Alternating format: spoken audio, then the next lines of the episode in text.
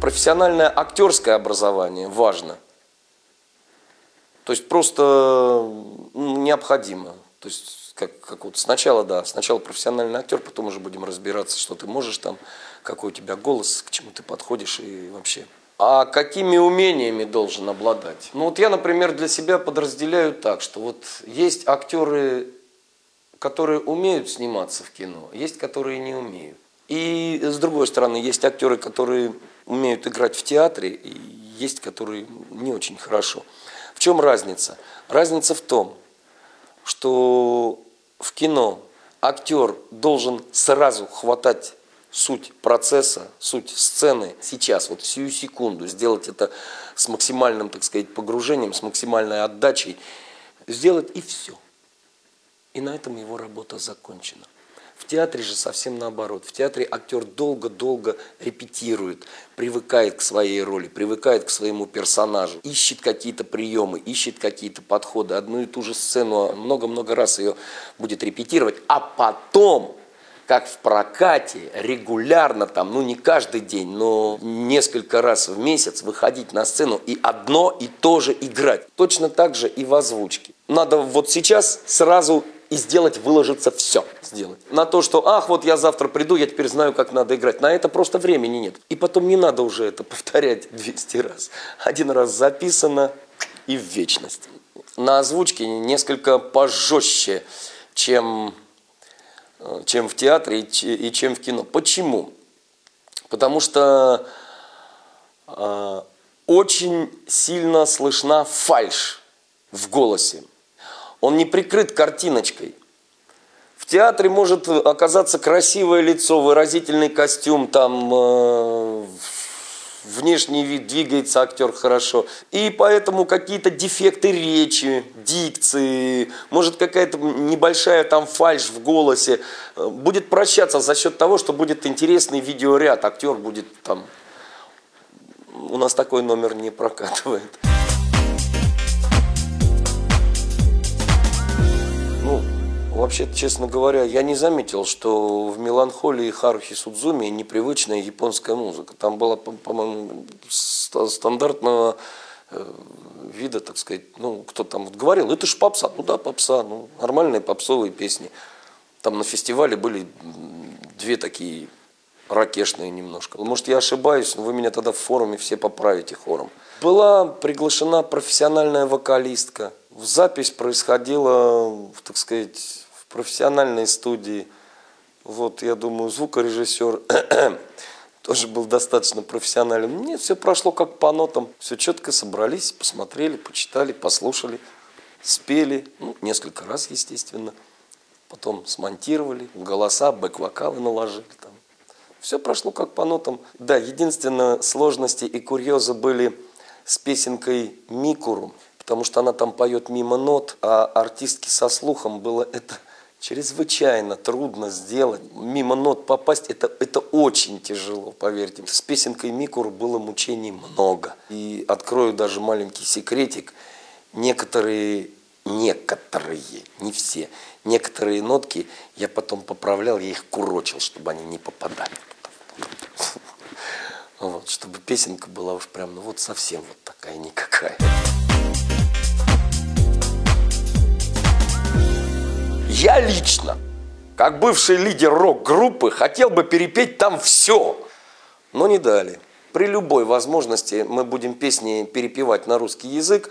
Вот. Кому нравится, послушают, кому не нравится, да переключится на японскую дорожку, и дело с концом. В «Харухи Судзуми» это было просто принципиально важно, потому что опенинг там несет просто смысловую нагрузку. И если не понимать, о чем спета песня, то непонятно, а что вообще происходит-то по всему фильму, да? Если девочка в каждой серии в самом начале поет о том, как она мечтает с ним быть вдвоем, а всю серию напропалую она его там гнобит, то ясно, сразу все становится на свои места. А если песни нету, ну есть зверюга, которая давит пацана, и все. Ну а если опенинг, ну о чем мы будем мелочиться-то? Представьте себе, что вот все говорят по-русски, все говорят, и вдруг на фестивале на школьном они начинают петь по-японски. Добро было дадено, перепели все. Уж если мы беремся дублировать все на русский язык, то песни перепевать тоже надо. Хотя, даже если дадут добро, как перепевать песню в альянсе, я пока себе даже не представляю. Это сродни поговорке «кашу маслом не испортишь». Но попробуйте набухать половину каши, половину масла. Испортится. Вот мне кажется, что это пресловутый дедлайн. Во-первых, это было всегда, всю жизнь, во все времена, в любом творчестве. И известных мастеров в древности, и всегда все произведения искусств, как правило, я говорю, как правило, создавались под заказ, делались они всегда в сроки, делались они всегда профессионалами. Был заказ, за деньги, обговаривались технические условия, обговаривались сроки. Это касается и Рафаэлевой Мадонны, и фресок Андрея Рублева. Это касается всего искусства и творчества Достоевского, всего. Был заказчик, был предмет договора, были приемщики, были редакторы, которые правили великих художников, которые говорили, переделай здесь, а вот перепиши там, а это мне не нравится, это выкинь, а это вставь. Это было всегда. И этот пресловутый дедлайн, он присутствовал во все времена. И мне кажется, что убери эту палку вот эту вот от искусства, и оно перестанет жить. Потому что должен быть какой-то кнут, который тебя подхлестывает. Всегда будут художники ныть, что им не дали раскрыться. Здесь, где истина, она где-то посередине.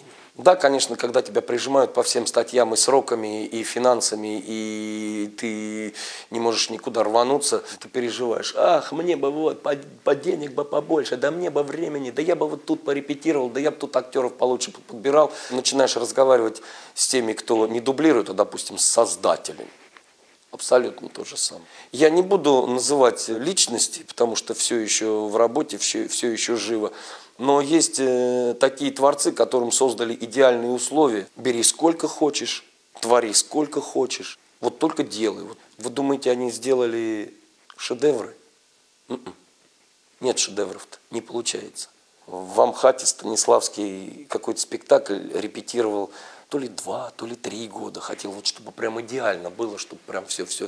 Ну и что? Спектакль, во-первых, так и не получилось. Во-вторых, актеры, с которыми он начинал, через 2-3 года уже повзрослели. Они стали уже другие актеры. Нет, надо быстро, в срок, за деньги сделать вот этот продукт. А насколько получится это хорошо, а вот это вот уже будет зависеть от способностей человека, ну, который за это отвечает. Там режиссер, актеры. Вот насколько они талантливы, настолько у них получилось сделать вот этот продукт. А какой он будет там плохой, хороший, качественный, гениальный, там, талантливый, это уже время покажет.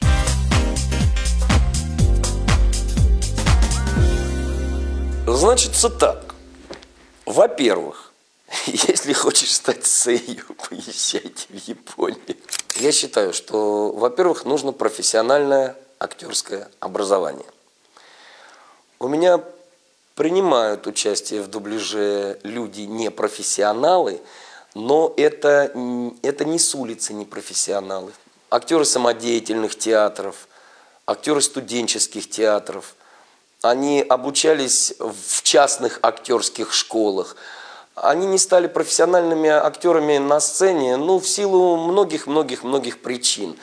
Там, начиная от пресловутой внешности и заканчивая там основными какими-то занятиями, там, бизнесом или что-то, чем-то. Все равно это актеры, все равно это люди, которые знают, как работать с чужим текстом, которые могут произносить чужой написанный текст, делать это своим и искренне говорить устами какого-то персонажа.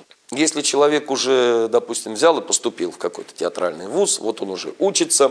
Это я хочу сказать не только для актеров, которые собираются пойти в радиотеатр, в озвучку. Это всех актеров касается. Не пробрасывайте такие важные предметы, как сценречь, сцендвижение. И если где-то еще преподается это, то всякие близлежащие там мастерство на радио и телевидении, работа с микрофоном и прочие вещи. Вдохновение, талант – это все, конечно, замечательно. Данные внутренние – это все, конечно, очень хорошо. Но вот за время обучения, за те 4 года, очень короткие, которые вам даны в институте, возьмите все главное, научитесь, все эти тренинги, речевые, голосовые, вокалом серьезнее занимайтесь, чтобы голос был послушный инструмент, чтобы не задумывались о том, как громко крикнуть, как тихо крикнуть, а тихо кричать тоже надо уметь, как прошептать так, чтобы тебя слышно было на последнем ряду, и как проорать так, чтобы тебе вот партнер не заглушить. Все это надо уметь, это техника все. Когда у вас пойдет душевное вот выброс, там, порыв, все. Это вот техника, она должна быть в наличии, и она не должна вам мешать раскрываться. Собственно, вот все мои пожелания будущим актерам озвучки. Поступайте в театральные вузы, прилежно учитесь. И помните, умный научится и у дурака. Дурака же не научат и 100 умных. Поэтому ковыряться в педагогах, ой, вот это такой педагог, а это отстой, вот, не-не-не-не-не. Не, если хочешь, ты у любого педагога научишься, возьмешь все, что надо, и даже самый дурной и глупый режиссер умному актеру очень-очень много даст в жизни хорошего. Микру в будущем было играть гораздо интереснее. Мне все время бебешек дают играть, а мне же хочется героини.